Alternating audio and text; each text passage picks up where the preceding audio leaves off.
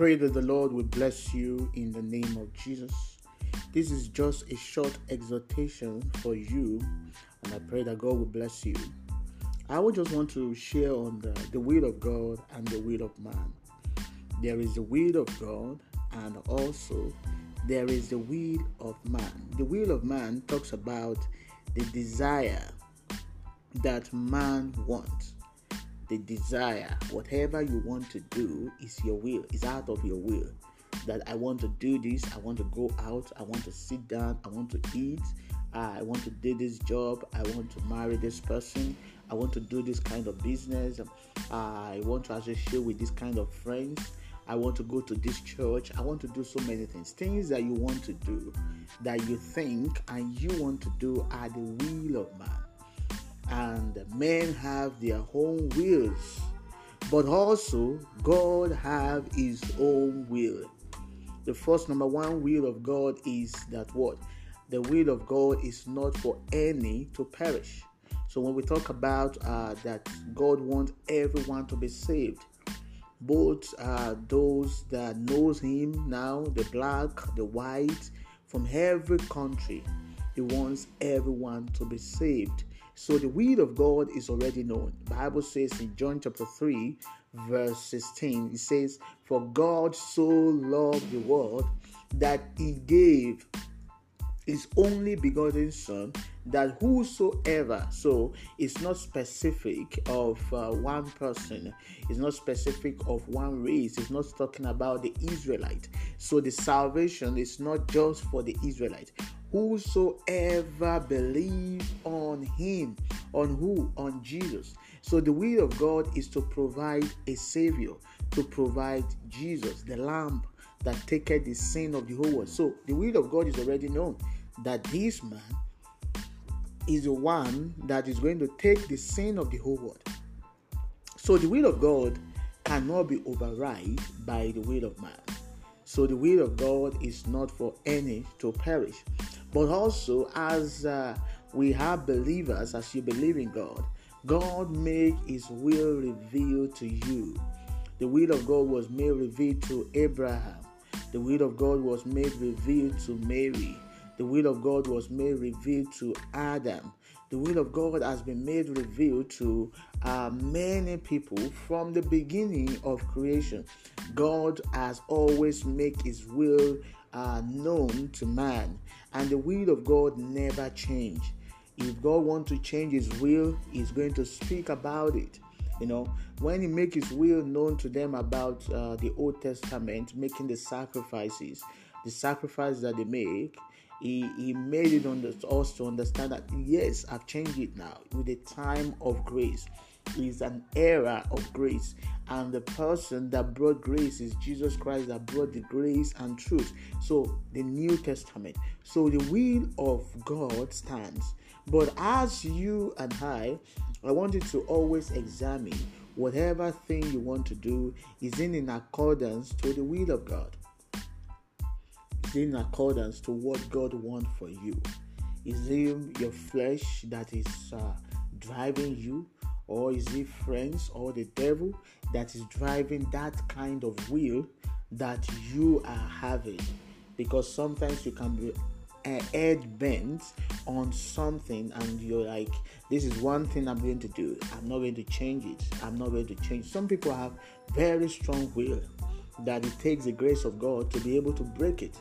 Uh, for example, you talk about the Old Testament when the Bible was talking about your hardened Pharaoh have an hardened heart.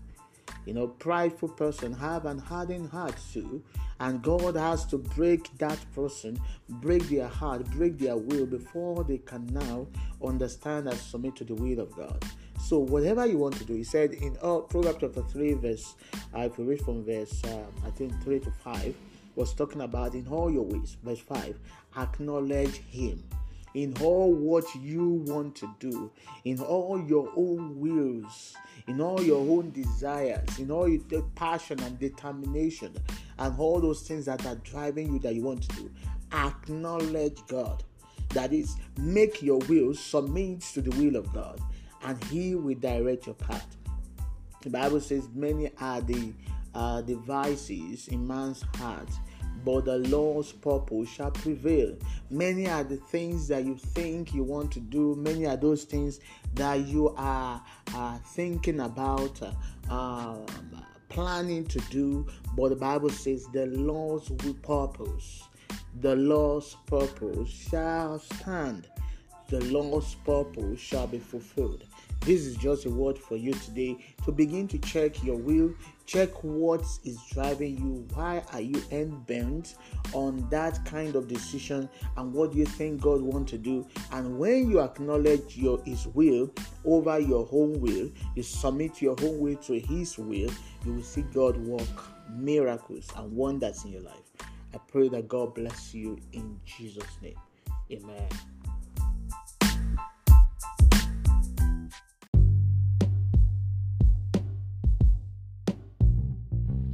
Pray that you will be blessed by this word. There is a need for the communion of the Holy Spirit, just like was written in 2 Corinthians chapter 13, the last verse. And also, there is a need for the communion with the body of Christ. Uh, 1 Corinthians chapter 11 make us understand that uh, we partake that we verse 29 says for he that eateth and drink unworthily eateth and drink damnation to himself, not discerning the body of Christ. Uh, verse 31 says, For if we judge ourselves, we should not be judged. So there is a communion with the world. Two things, two areas where you need to commune. When you commune with the body of Christ, you are communing with His Word.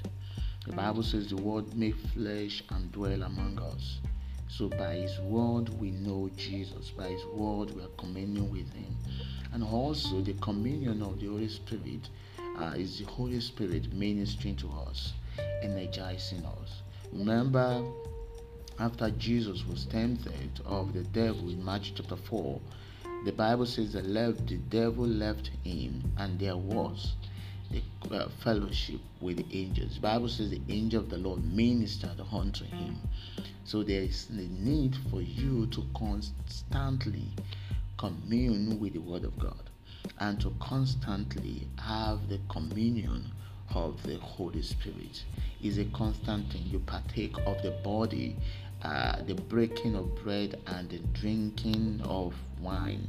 You say, If you don't drink my blood and you don't eat my flesh, you are not part of me. So there is a need for you to constantly do that. It's not uh, optional. It's not what you do maybe when you're free. It's what you do because you understand it. It's what can energize you. It's what can keep you balanced and keep you uh, in Christ. So commune with the Holy Spirit, speak in tongues, uh, have a meditation of the Word of God, and also take the Word of God as the bread of life that you need every day.